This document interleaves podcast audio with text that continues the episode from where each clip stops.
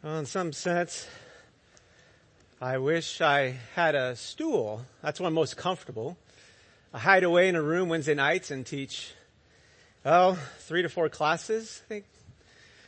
Um, we go through, we teach a class on Latin and logic, Hebrew and Greek. Those are once a month so the students can follow along. So we want to get them all in. And then we have historical theology, systematic theology. So this sermon is kind of that. So if you hear like Tolkien and C.S. Lewis, it's because last year we've been going through the Heidelberg commentary, and they would say, well, not really. You're kind of going into the depths of the Heidelberg commentary, and we are because every time we see traces of Augustine or Anselm or Clement of Alexandria, and we can draw out some of those fun things. And then what I've been doing is just showing how it shows up in literature uh, like Tolkien's literature and C.S. Lewis's literature. So it, it finds its way in my sermons because it's just where we've been at the last year, Wednesday nights. That's my job description, by the way. For those of you who don't know me, my name's Chris Peterson. I'm the associate pastor and I've been here working on 20 years in January. And I came in for leadership development. So we've, Lord willing, uh, the Lord has been very gracious. We've trained men and sent them out and they've gone to seminary and are now pastors because once you've kind of reached 20 years, those things happen. Um, you start to look back on men that you've been part of their lives and are now um, full-time ministers of the gospel. It's encouraging to be in ministry that long with you and serving. Well, enough about me. We want to look at God's word. You're always told when you preach, don't do three introductions. Don't do two introductions. Do one introduction. Well, I've got three for you. because I was trying to think through our focus this, this morning, if I could title it, is the day, the day of the Lord was green. You think of a storm and you're, you're on something. The day, the day of the Lord was green. But it's a biblical theology of the serpent, Son, and day of the Lord. Well, what's a biblical theology? It's tracing from Genesis, well, through Revelation looking at the grand themes of the serpent, the Son, Christ, and the day of the Lord. And we're going to f- drop in on some amazing material in Luke 23. And that's where I get the verbiage of green. The wood was green versus the wood dry. Well, I, as I was thinking through how could we really, in the introduction, make this meaningful to us, and so here's the first introduction. Helen Keller. Some of you know of her in 1880 in Alabama. She was she was, even from a, a young, very young age, she contracted an illness that left her deaf and blind. And she describes it as being in a sea of dense fog. Can you imagine the chaos within, trapped within, no way to connect or communicate without? One day, a 20 year old, Anne Sullivan, she, she herself was visually impaired, stepped into her life. She made a breakthrough when she allowed Helen to feel water in her hand and then spelled W A T E R, water, into her hand. In that moment, the world came rushing in. Her blindness turned to light. The chaos became order. And so she began rushing around, touching the ground, wanting it spelled out, touching the, the tree, touching the, the house porch, frantically, because for that moment, she now had names. She had words. She had language. You know, the apostle Paul wrote to the Ephesian church of the futility of the mind, a mind that's darkened in understanding, alienated from the life of God because of ignorance and hardness of heart. Paul says in Ephesians 4, 17 through 22, that this led to callousness and enslavement to sensuality, greed, and impurity. And this is the old self, the Adamic self, the natural self that's corrupted through deceitful desires. So even as we're born into this world with that Adamic, this old man nature, we too are blind, trying to make sense of a world that seems beautiful on the outset and yet we're hit with suffering and trials and death. How do we order it? How do we make sense of it? It is not happenstance that the apostle John in John 9 gave us an irony in the blind man who could see Christ as Savior, though he was physically blind. and the self-righteous Pharisees, who though they could physically see, could not spiritually, they did not have heavenly eyes to see the light of the world, the Savior of the world, Jesus. In George Orwell's eerily prophetic novel, the sovereign government limits the ability of people to think for themselves through dumbing down the language. The institution that established politically correct vocabulary was called Newspeak. It removed moral words so that the next generation had no categories to understand life. There's a marvelous article given by Joseph Pearce in Faith and Culture, the journal of the Augustine Institute. The title says it all. If we are lost for words, we have lost our freedom. We need names. We need words. We need language. I've been reading this fabulous book on the philosophy of Tolkien. And the author in the chapter on the philosophy of language underlines the power of words, of names, of language by appealing to Gandalf where he would not even utter the words of Mordor that were on the ring. He wouldn't do it in the Shire, but he did in the sacred place of Rivendell. And if you remember from Lord of the Rings, a dark shadow, an evil presence was summoned with those words words, language, names. One might think of Frodo, who used the elvish tongue in his war against Shelob, the evil monstrous spider. The author says the power of words is based on the fact that real things are found in words. Words are not merely things among a world of things with the ability to point to other things. No, words are the encompassing frame of the world of things. Language is the house of being.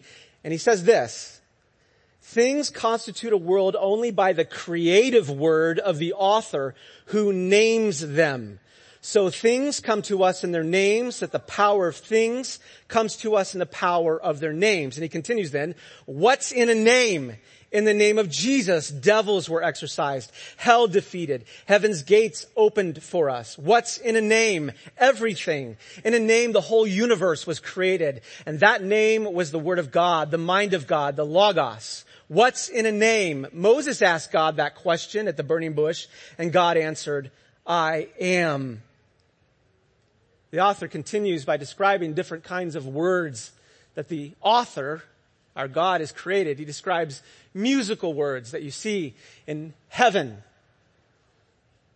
Revelation 5 describes the gospel as a new song. We just read it in Psalm 96 and Psalm 98, the gospel, a heavenly song, a new song. It's not a song from this world. But then he goes on to describe when musical words condescend, they take on poetry, words without music. Poetry stoops down, it takes on prose, which is where we're going to see our theme today of redemption, a narrative, a story of redemption. And when prose steps down, takes on math or law, the order and beauty of the universe. It's interesting when you think of music that in the Silmarillion, Tolkien describes God, the Iluvatar, and the angels, the Valar, as singing the world into being. And C.S. Lewis, in his Magician's Nephew, puts the song of creation in Aslan, the lion's mouth, as he sings the world into existence. Why are we highlighting this? We're going to look at the storyline of scripture. The redemptive storyline, the redemptive prose. It stepped down to us from heaven. Tolkien wrote in one of his letters, you are inside a very great story. And the story is filled, I think of the Word of God, with music, poetry, prose, and law or math. These are words of the divine author. Now, if we come full circle, the story of redemption comes down from heaven, encompasses us, interprets us, opens our eyes to understand the nature of the world, the nature of evil, the nature of goodness, and redemption. And C.S. Lewis says only the Christian redemptive story provides forgiveness of sins. For many readers, when you finish Tolkien's Lord of the Rings, we're left with a sense of longing as if Tolkien's world is the real world and this world is not. But in a way, Tolkien's world is the real world. Drawing from this author, Tolkien has simply taken our upside down world, that is, a world turned upside down by sin and the darkness of sin, and he's turned it right side up. He's provided his readers the lens of a supernatural and natural world. He placed them into a Christian worldview. He acknowledges the creator God. He acknowledges evil and suffering and offered redemption through the prophetic office of Gandalf's death and resurrection and the priestly office of the hobbit Frodo's sacrifice and bearing of the burden of the ring to judgment and the kingly office of Aragorn's own exaltation from a lowly ranger to ascended king. And Tolkien acknowledged this in one of his letters. But you see, God has also acted in this world. He's written the redemptive story. He stepped down and acted redemptively. He has interpreted his events and acts. The Bible is God's prose, God's word, God's story. And in it, he turns the world right side up. So for that, I want to look now at the redemptive story and we want to trace this beautiful theme. Was that four introductions? Hopefully you're ready. We're going to step into God's story, God's redemptive story, the real redemptive story, the flesh and blood, Christ incarnate. I want to turn our attention to God's redemptive story. But because our world has lost the backstory of the supernatural, and we're not saying mythological, we're saying supernatural, we've lost the words, we've lost the names, we've lost the language, we've lost the story from which to interpret the true, the good, and the beautiful. God, the reality of evil and suffering, the plan of redemption and the hope of restoration. So, if you're taking notes, we're going to do a 30,000 foot fly over the valleys and plains of scripture. Now you might need your app Bible, or if you're really good at Bible sword drills, remember those? You'll find it really fast because we are going to drop in and look at some of these texts on the serpent, son of man, and day of the Lord. But here are three hooks to hang your hat on. I, I don't know what that even means to be. How do you do that metaphorically? We're going to look at warring characters because every good story has got to have warring characters that represent humanity. We're going to look at the background. The background's a wilderness setting. You need to understand and interpret this world as a wilderness. I know we've prettied it up here in America, but we're, we're to look at the world as a wilderness world. It is hostile. God's common grace is amazing. It's restrained a lot of that effects and we can enjoy life and God's good gifts but this is a wilderness. And then there's a warfare plot centered on the day of the Lord at the cross and the return of Christ. So warring characters, the battleground, which is a wilderness setting, and the warfare plot. We're, we're going to drop into Luke 23 and look at the cross. So we need the, the, the words, the names, the setting, and this day of the Lord plot to understand our place, your place in a cosmic heaven, earth, hell battlefield. And Lord willing to bring encouragement to you because I'm sure you're going, what is going on? Especially when you're hit with the trials and suffering and death. Now, as far as warring characters, we have two, the Son of Man and the serpent. The Son of Man and the serpent. We'll focus first on the Son of Man and the day of the Lord. We want to, to look at two characteristics of the Son of Man that's very intriguing. Now, every good story has enemies, heroes, good characters, right? C.S. Lewis has White Witch and the Lion, the Witch, and the Wardrobe. He has an Emerald Serpent Witch in the Silver Chair. He has a Sea Dragon. So think of these, these monsters of the sea that are threats. And he has that in the Voyage of the Dawn Treader. And then Tolkien has the Dark Lord, uh, Melkor, Sauron. Melkor is more the satanic figure, the evil Valar, the evil fallen angel. We have Ringwraiths, Nazgul, Dark Riders. We have characters that are all often common folk, right? You have normal children from our world in The Lion, the Witch, and the Wardrobe in the Chronicles of Narnia series. And then you have the hobbits, just common folk. But then you have warriors like Aslan and C.S. Lewis. Or that's broken up by Tolkien into three offices. We talked about that. Frodo, Gandalf, and Aragorn. You need those. Well, we have them in scripture because this is the ultimate story. The Son of Man and the day of the Lord. Now, the four gospels are going to give us four lenses on the Son of Man. In Matthew, we see Christ as saving king. In Mark, we see Christ as the saving covenant servant. He's fulfilling a mission. And Mark views, or John presents Christ as the saving Son of God, underlining his deity, no doubt.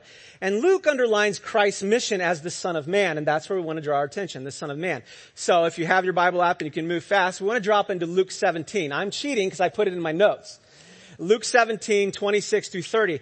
We want to see two characteristics of the Son of Man. Most are familiar with Son of Man from Daniel 7 as judge. And you do see that in Luke 17, 26 through 30. Just as it was in the days of Noah, so will it be in the days of the Son of Man. So you think of judgment, right? The days of Noah. When you drop down to 29, you just pick up Lot. You know the judgment of fire and sulfur rained from heaven, destroyed them all. That's at Sodom. And then verse 30, so it will be on the day when the Son of Man is revealed. So we have, we need, we need a character study of the Son of Man. He's coming as a judge. And we have these redemptive stories. The Lot salvation from Sodom and Gomorrah. We have Noah's family and the ark from the flood. They inform us with regard to this day and what it means to hide in Christ. But that's not it. If you drop into Luke 19 verse 10, there is a servant irony of the Son of Man. And we tend to miss this when we think of Son of Man as judge. So Luke 19:10, you're familiar with it, right? Zacchaeus, I'm coming to your house today. Salvation has come to this house. Luke 19:10, for the Son of Man came to judge. Well, it's true. But here it says the Son of Man came to seek and to save the lost. Now, if you move to Luke 22, where we see the Lord's Supper, we get these beautiful characteristics of the Son of Man as a servant. In Luke 22 verse 22, quoting Jesus, the Son of Man goes as it has been determined. So we do have a, a the Son of Man as judge, but he's going to go as been, has been determined. He's on mission. So he says a, a covenant mission. In verse 19 of Luke 22, backing up a little bit, this is my body which is given for you. This is the servant. This is the Son of Man. It's giving, substitution. And in verse 20, the cup that is poured out for you is the new covenant in my blood. And then in verse 27 of Luke 22, but I am among you as the one who serves. You see the irony? Son of man judge, day of the Lord, flood, Sodom and Gomorrah, son of man servant, son of man servant who pours out his life as a ransom for many. And the Lord's table captures this. So if there is a day of the Lord, there's a, a day of the Lord of, of judgment, the son of man the executor of that. But we also get pictures of the Son of Man who brings a day of salvation. Both residing in this one person, the Son of Man. Now let's turn to the enemy, the arch enemy, the, the serpent and the day of the Lord. Now, my goal is to help you out as you send your college students off to universities. And they tell you that when you see Rahab and Leviathan or a Yam of the sea that is just borrowing and retooling from the Canaanite religions, and this is just a, the Hebrews are just retooling Canaanite religions. That's what they're going to teach your children. But see, what we've forgotten is covenants and types. And we've forgotten there's an actual backstory that starts in Eden that as Christians we're going to argue that the world has borrowed. It's the other way around. And what do you mean by covenant types? Well, we're part of a covenant nation. We have offices, we have a constitution. We have covenant types. Ever heard of the bald eagle? Have you ever seen a picture of the bald eagle fighting the great red dragon? What would you be thinking? China? Probably, yes. Probably not the great panda there, as strong intonations, but the great dragon has much more heritage. Fighting the bald eagle. Or what about the, a great bear of Russia? What do you think? Do you go, oh, oh my, it's mythology? No. God has created these creatures, and these creatures are used in covenant nations to represent nations. We call that covenant typology. We do it. So what the Bible is going to do is take these monstrous figures and lay it in light of the scheme of covenant warfare now, behind these figures that we're going to look at, Rahab, and we'll look in Isaiah, we're going to see Rahab, the great monster of the sea. We're going to see Leviathan, this eight-headed creature, and certainly you'll find them in other religions. But what you need to understand is they're covenant types like the bald eagle and dragon that represent satanic power as it's against God's people. Now that I'm trying to help you then. Now there are many resources. We do this in our Wednesday night classes. I'm not going to give you those resources now. But you, you need to understand that as you're reading this. So, in Revelation 12, 9, you may just want to jot it down. I'll just read a little section from there. The great dragon was thrown down, that ancient serpent who is called the devil and Satan, the deceiver of the whole world. Now, Revelation is connecting a thread back to Genesis 3.15 and Genesis 3.1, this crafty serpent. We, we often use the terms of Satan incarnated as serpent. We're not saying serpent's mythology. Nope. We're talking about a taking an embodiment of this great dragon. Now we, we don't know how. We, there's a lot of exploration on that. Did he just embody some dragon? The, the term for serpent can also be used of a great dragon or monster. But Revelation 12 connects us back. And in Genesis 3.15 we have this first promise of enmity. After Satan led Adam into rebellion against God, God pronounced the proto-evangelium, the first gospel, the first gospel in which God promised that the woman would have a seed who would crush the serpent's head, but there would be two offspring, two seeds, two families, that of the serpent and that of the son of Christ. This is the war. Now, go with me to Isaiah 51, 9 through 10. We're going to drop in and see these great sea monsters. And what I want you to understand is that behind this is the empowerment of the devil. This is a scriptural interpretation. These are not drawn from the Canaanite mythology. Certainly there are relationships because we're saying that the world is borrowed from the Edenic story and it traveled. We're flipping the table. And we would say because Jesus is the incarnate one, he's come down, he's God, flesh, and he's interpreted the story, so we trust him. And he's validated by his death and resurrection, fulfillment of scripture, so we trust his word. So we have an authority to appeal to in the interpretation of scripture. So Isaiah 51, 9 through 10. I want you to see Egypt represented as this great Rahab. But you want to think of the empowerment of the devils as enslaved God's people. And even looking at the Pharaoh as he's containing symbols of serpent. You can explore that on your own. Isaiah 51, 9 through 10. Awake, awake, put on strength, O arm of the Lord. Awake as in days of old, the generations of long ago.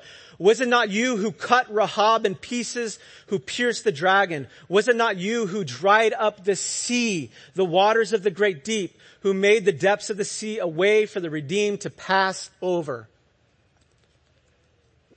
Doesn't take much imagination to see Pharaoh empowered by the serpent, the dragon, Rahab, the devil, taking on the, the, the picture of a mighty serpent with all its scales, its armor, passing through the sea after God's people. And God steps up as the mighty champion and slays the dragon, slays Pharaoh's army. This is not mythology. This is covenantal typology. Just like you would see the bald eagle and the dragon. Psalm 89 verses 8 through 11. The deluge, the flood, is described as a mighty sea monster think of this mighty flood. What God had used to cleanse the world, there is a satanic effort to destroy the promise, right? Because through Noah comes the, the offspring promise of Genesis 3.15. So we see the cleansing, but you also need to understand the threat as a mighty sea monster. Well, where do you get that? From the power of the, the devil, this devilish empowerment and threat against God's people. Psalm 89, 8 through 11. O Lord God of hosts, who is mighty as you are, O Lord, with your faithfulness all around you. You rule the raging sea when its waves rise, you still them. You crushed Rahab like a carcass. You scattered your enemies with your mighty arm. The heavens are yours, the earth is yours, the world and all that is in it, you have founded them. Now we have the flood depicted as Rahab crushed as his people are saved. In Psalm 74, you're already in the Psalms. Move back to Psalm 74 verse 12. Psalm 74, 12 through 15. The wilderness is seen as, as a Leviathan figure. It's a threat against God's people. And you think of the scapegoat going off to the, the demonic figure of Azazel in the wilderness. It's a portrayal of demonic empowerment and activity, and God is leading his people through suffering to grow them, to strengthen them, to defend them, to protect them. But it is given the picture of this mighty monster. Psalm 74, 12 through 15. Yet God, my king, is from of old, working salvation in the midst of the earth. You divided the sea by your might. You broke the heads of the sea monsters on the waters. You crushed the heads of Leviathan. You gave him as food for the creatures of the wilderness. You split open springs and brooks. You dried up ever flowing streams.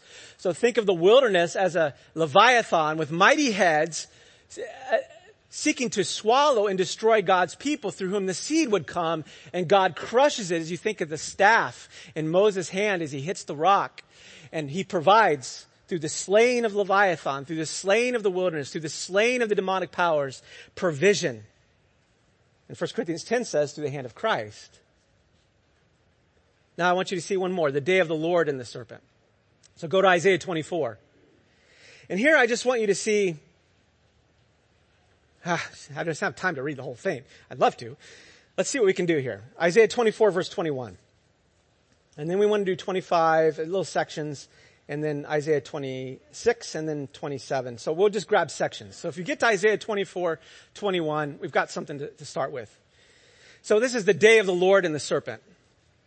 On that day, Isaiah 24, 21, on that day the Lord will punish the host of heaven, demonic powers, heavenly principalities, in heaven and the kings of the earth on the earth, and they will be gathered together as prisoners in a pit. They will be shut up in prison, and after many days they will be punished.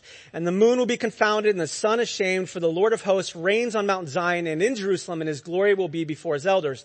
Now this idea of darkness is going to be picked up in Luke 23 at the cross. So just have that in your mind.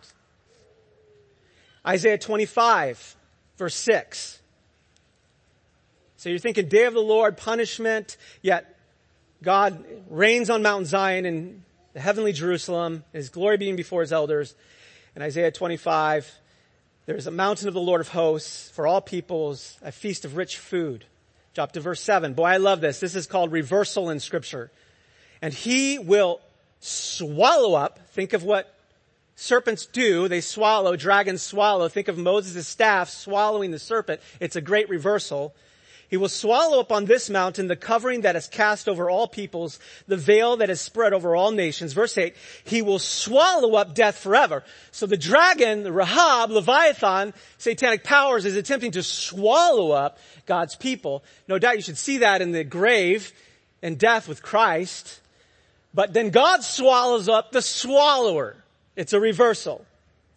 It's beautiful. Verse 9, it will be said on that day, behold, this is our God we have waited for him that he might save us. This is the Lord. We have waited for him. Let us be glad and rejoice in his salvation. But in Isaiah 26 verse 20, there's a time of hiding for his people. Come, Isaiah 26, 20. My people, enter your chambers and shut your doors behind you. Hide yourselves for a little while until the fury has, fury has passed by.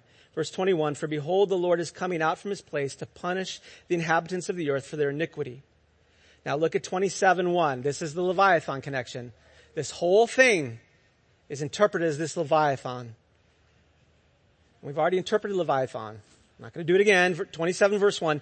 In that day, when all this is accomplished, the Lord with his hard and great and strong sword will punish Leviathan, the fleeing serpent, Leviathan, the twisting serpent, and he will slay the dragon that is in the sea.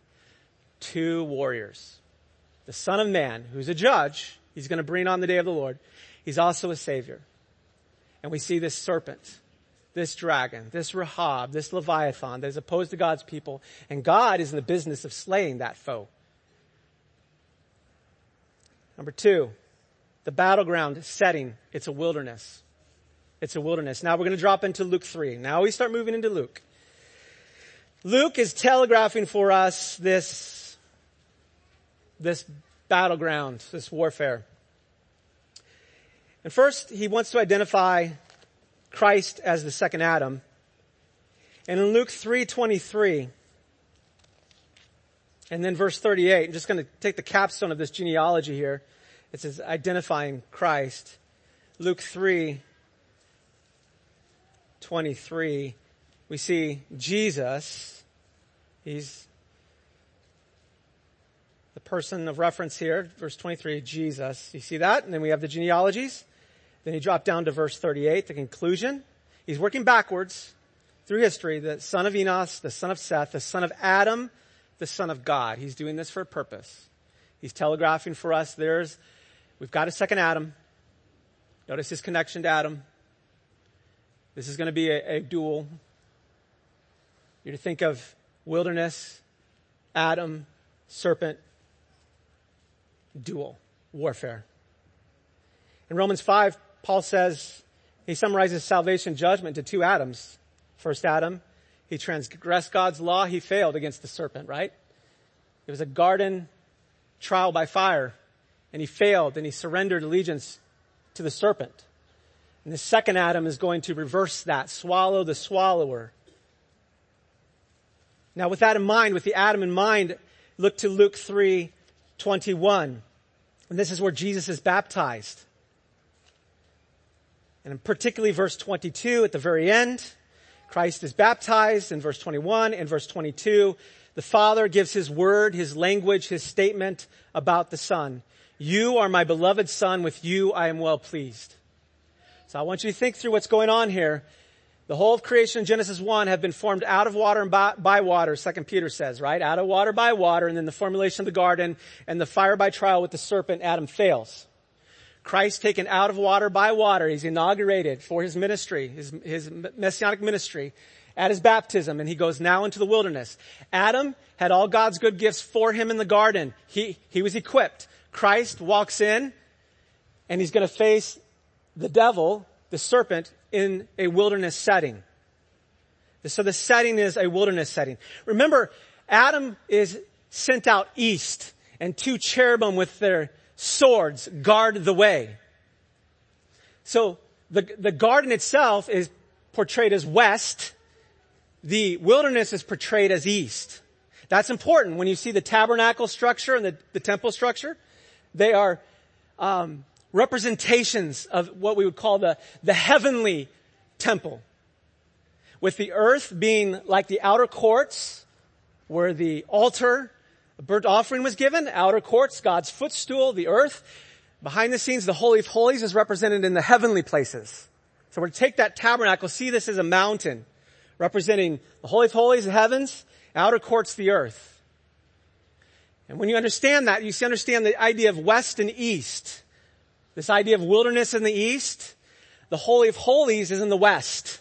The outer courts in the east of the tabernacle temple, the Holy of Holies in the west. Ezekiel and Zechariah get on this with Christ coming from the east. Why coming from the east? Well, he's coming from the wilderness. He's done his battle. He's coming back as victor.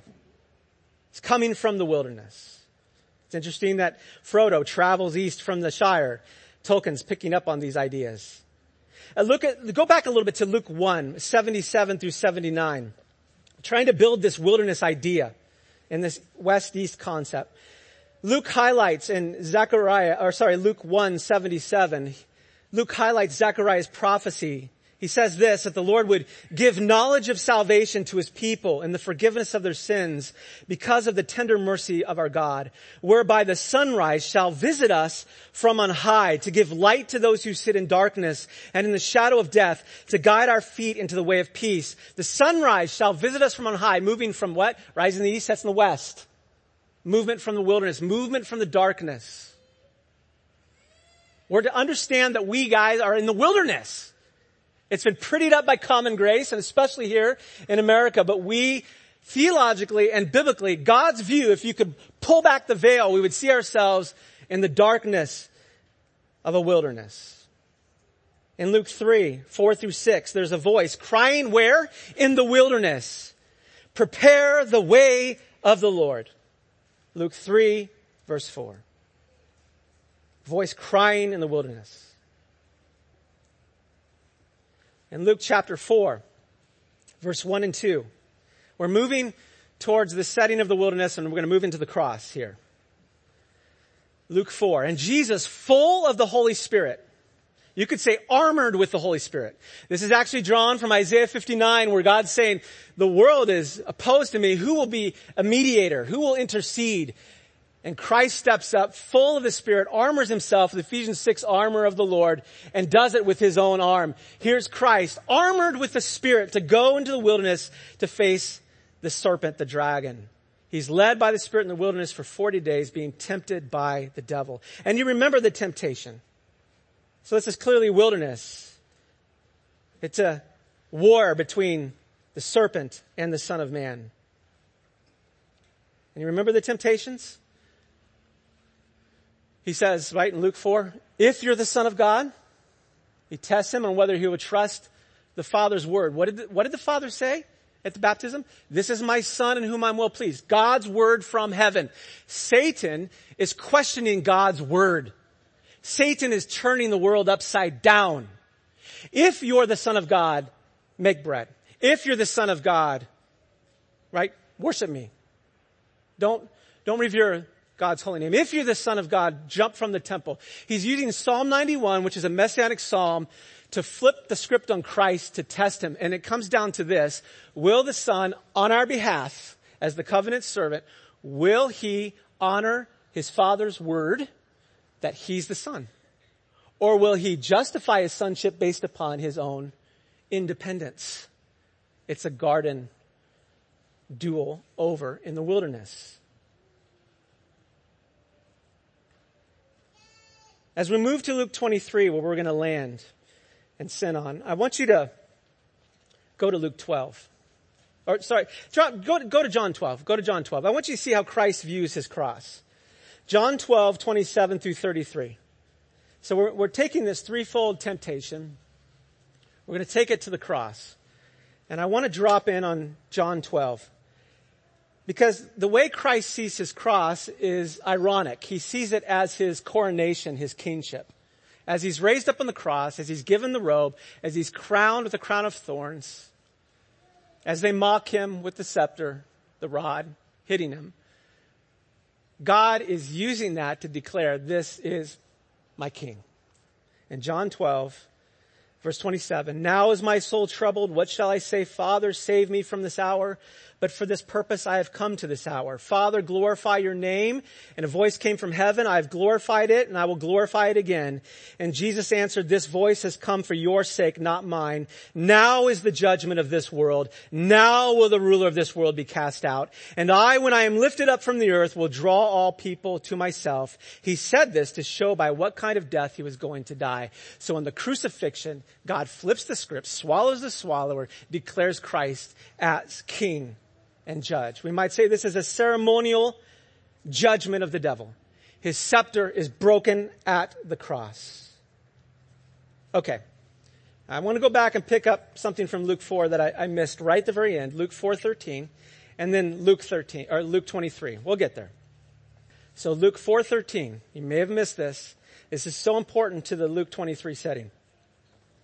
Luke 4.13, when the devil had ended every temptation, he departed from him until an opportune time. Threefold temptation. If you're the son of God, he's going to come back at a more opportune time. When is that? That's the question. Now, Luke 23. Oh, this is amazing. Luke 23 verse 29. Christ is moving towards Golgotha, to the cross. Luke 23. Drop back to verse 27. Let's pick up some context here. And there followed him a great multitude of the people and of women who were mourning and lamenting for him. But turning to them, Jesus said, Daughters of Jerusalem, do not weep for me, but weep for yourselves and for your children. The women are weeping for Christ. And what does he say? Daughters of Jerusalem, do not weep for me, but weep for yourselves and for your children. Verse 29. For behold, the days are coming when they will say, blessed are the barren and the wombs that never bore and the breasts that never nursed. And then they will begin to say to the mountains, fall on us and to the hills cover us. Here's the title for the sermon. For if they do these things when the wood is green, and I made that green in my notes, what will happen when it is dry? That is astounding. The serpent has come back at a more opportune time, as I'm going to seek to prove to you through a threefold temptation of Christ at the cross. And they're weeping as he's going to the cross, but he says, don't weep for me, weep for yourselves. And then he appeals to Isaiah 2's description of the day of the Lord, crying out that the mountains would follow them and protect them from the Son of Man as judge. And Revelation 6 picks up on this theme. But then he makes this tie-in, right? For if they do these things when the wood is green, what will happen when it is dry? A day is happening upon Christ. They're weeping. And he calls this the day the wood is green. But there will come a day when the wood is dry. Commentators have noticed that in this moment it's as if Christ's sphere of vision extends beyond itself to the judgment of the last day. A day when those who reject Christ will cry out for creation to crush and bury them forever lest they face the God of creation, the eternal one, the holy one. And Jesus says, don't weep for me, weep for yourselves. Because what is to come is the judgment from the living God. So the warfare plot. That's the context. So we've had the warring characters, son of man and serpent, the battleground setting, it's a wilderness. The warfare plot. There's a threefold attack. Here at the cross, the serpent coils around Jesus and reissues the threefold attack from Luke 4 upon Christ's identity. We know that's a key right here. Christ's identity. So Luke, you're in Luke 23. Just note in verse 4 that the multitudes, you got this whole throng of people who've already said, crucify him, his blood be on us and on our children. And then in Luke 23, 22, Pilate ironically asks the crowd three times, why what evil has he done? Now Luke brings us to the foot of the cross where we see three groups. The Pharisees, we see the soldiers and then the criminals. And we hear three devilish attacks. Why three? Just think of God's reversals. He loves to reverse the attacks of the enemy. Three days, three nights, right? Christ's death, resurrection, ascension. So three groups, three waves of people are surrounding Jesus on the cross. They form three waves. They move from outer to inner. The outer wave, religious leaders, and the closer we move, we see the soldiers offering the sour wine to Christ, and then the criminals on his right hand and on his left hand, on both sides of Christ. It's a movement, a circling of Christ. Now, as they open their mouths, and I want you to catch this, they're eerily voicing the serpent's words in the wilderness.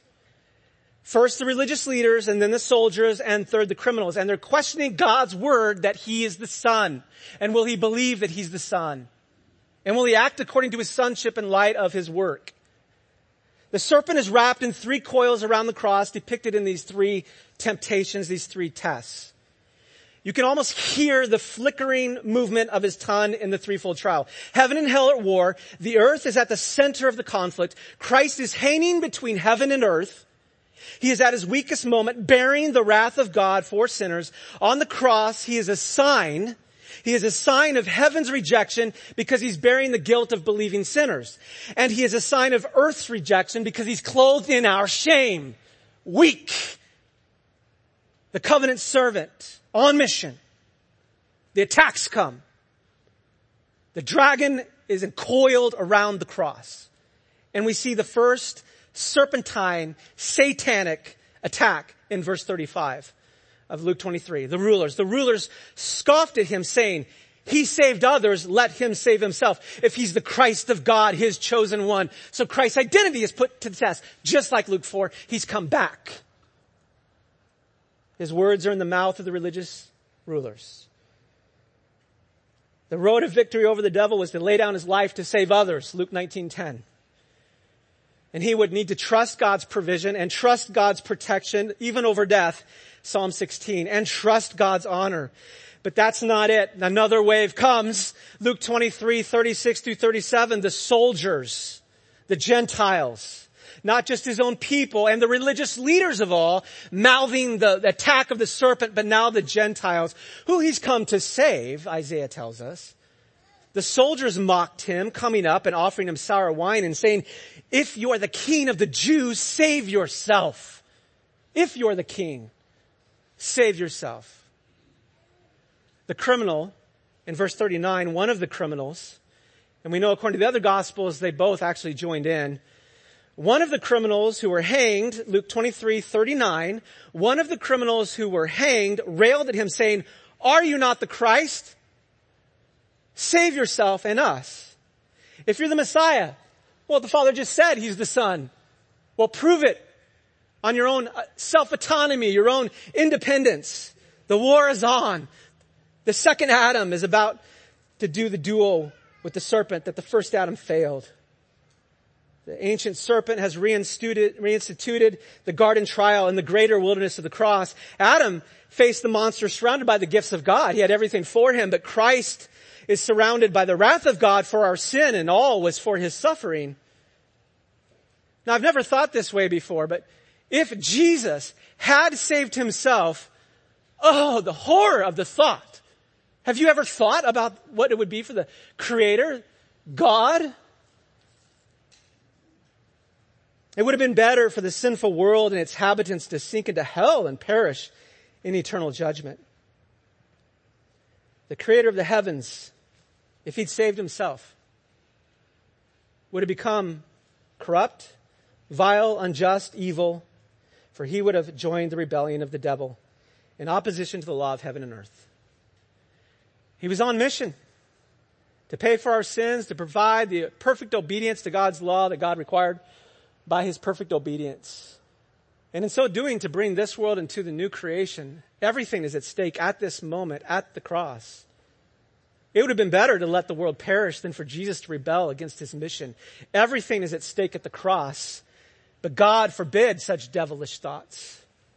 Just entertain for a moment with me that the creator and savior would save himself for evil and would rescue evil criminals for their evil all hope for justice would sink into the abomination of injustice. All hope for the triumph of goodness would plunge into the darkness of perversion. All desire for joy would melt into the hopeless horror of terror for eternity. Good would be evil, light would be darkness, beauty would be vile, rest would be torment, blessing would be curse, eternal life would become eternal death, right would be wrong, love would be hatred, salvation would be oppression, justification would be damnation, it would be turned upside down. Jesus entered in as the fullness of grace and truth. And the serpent tempted him to become the fullness of evil and wickedness. What if God forbid the thought? God the Son, the creator, the king, the Messiah. What if? But Luke 23, the Spirit like a breeze from heaven. Luke 23 verse 40. We know because John 3 says he wakens the dead. In this moment, Christ has stood up to the threefold test and the Spirit wakens the criminal to the side of Christ and he says, do you not fear God since you are under the same sentence of condemnation and we indeed justly, for we are receiving the due reward of our deeds, but this man has done nothing wrong. And he said, Jesus, remember me when you come into your kingdom. And he said to him, truly I say to you, today you will be with me in paradise. Christ would remain under the sentence of condemnation for our sin.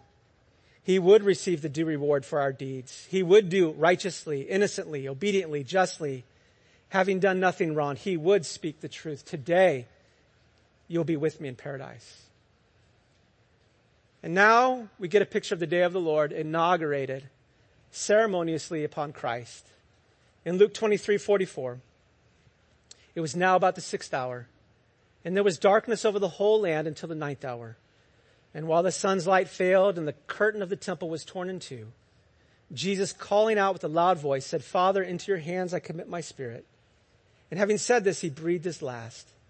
And when the centurion saw what had taken place, he praised God saying, certainly this man was innocent. Notice the darkness of Isaiah, the day of the Lord, the curtain torn in two, and Christ finishing his work surrounded by darkness, surrounded by judgment. And the Spirit again breathes life into this centurion in the midst of the darkness. He says, certainly this man was innocent. He's the just one. He is the righteous one. You see, this is the day that the day of the Lord was green. There is a day coming of judgment on this world. If this is an outer court, if this is an altar, and Christ came and laid his life down on the altar of this world, for us, one day there will become, there will come judgment on this world, on this altar. And that's the day the wood will burn. But at this day, at this cross, the day of the Lord came upon Christ that you and I would not have to face the day the day of the Lord will burn. But in Christ we face the day of the Lord as wood that is green. He came to seek and save the lost. So this is his story. This is his word. This is his language. And by his word, he shines light into the darkness to right side up your upside down world. And the question for you is, will you trust him? Will you trust his word? His promise of justification by faith alone in Christ alone, by his grace, to be declared right with God. It's his word pronouncement. If you confess your sin and look to Christ. And as a believer, are you encouraged? Do you come back to his word announcements, his promises? He's trustworthy. He says, Don't weep for me, weep for yourselves. And those who are in Christ are weeping, Isaiah says, right? Swallowed by life because he swallows the swallower. Lord, we thank you for your grace. This story is the redemptive story above all stories. We, we need it to make sense of life. It's beauty and truth and goodness that's represented in creation at the same time, the horror that we face there is a war going on. Sometimes we feel like we are wrapped in the coils of the serpent as we face our suffering and trials. Like a flood that's just drowning us from within. And remember that Christ has come down into this and swallowed the swallower. And he is our hope, our champion. And for now, you've purposed to use these sufferings to train us, to train us as your children for the new creation. We pray that you remind us of these truths. In Jesus' name, amen.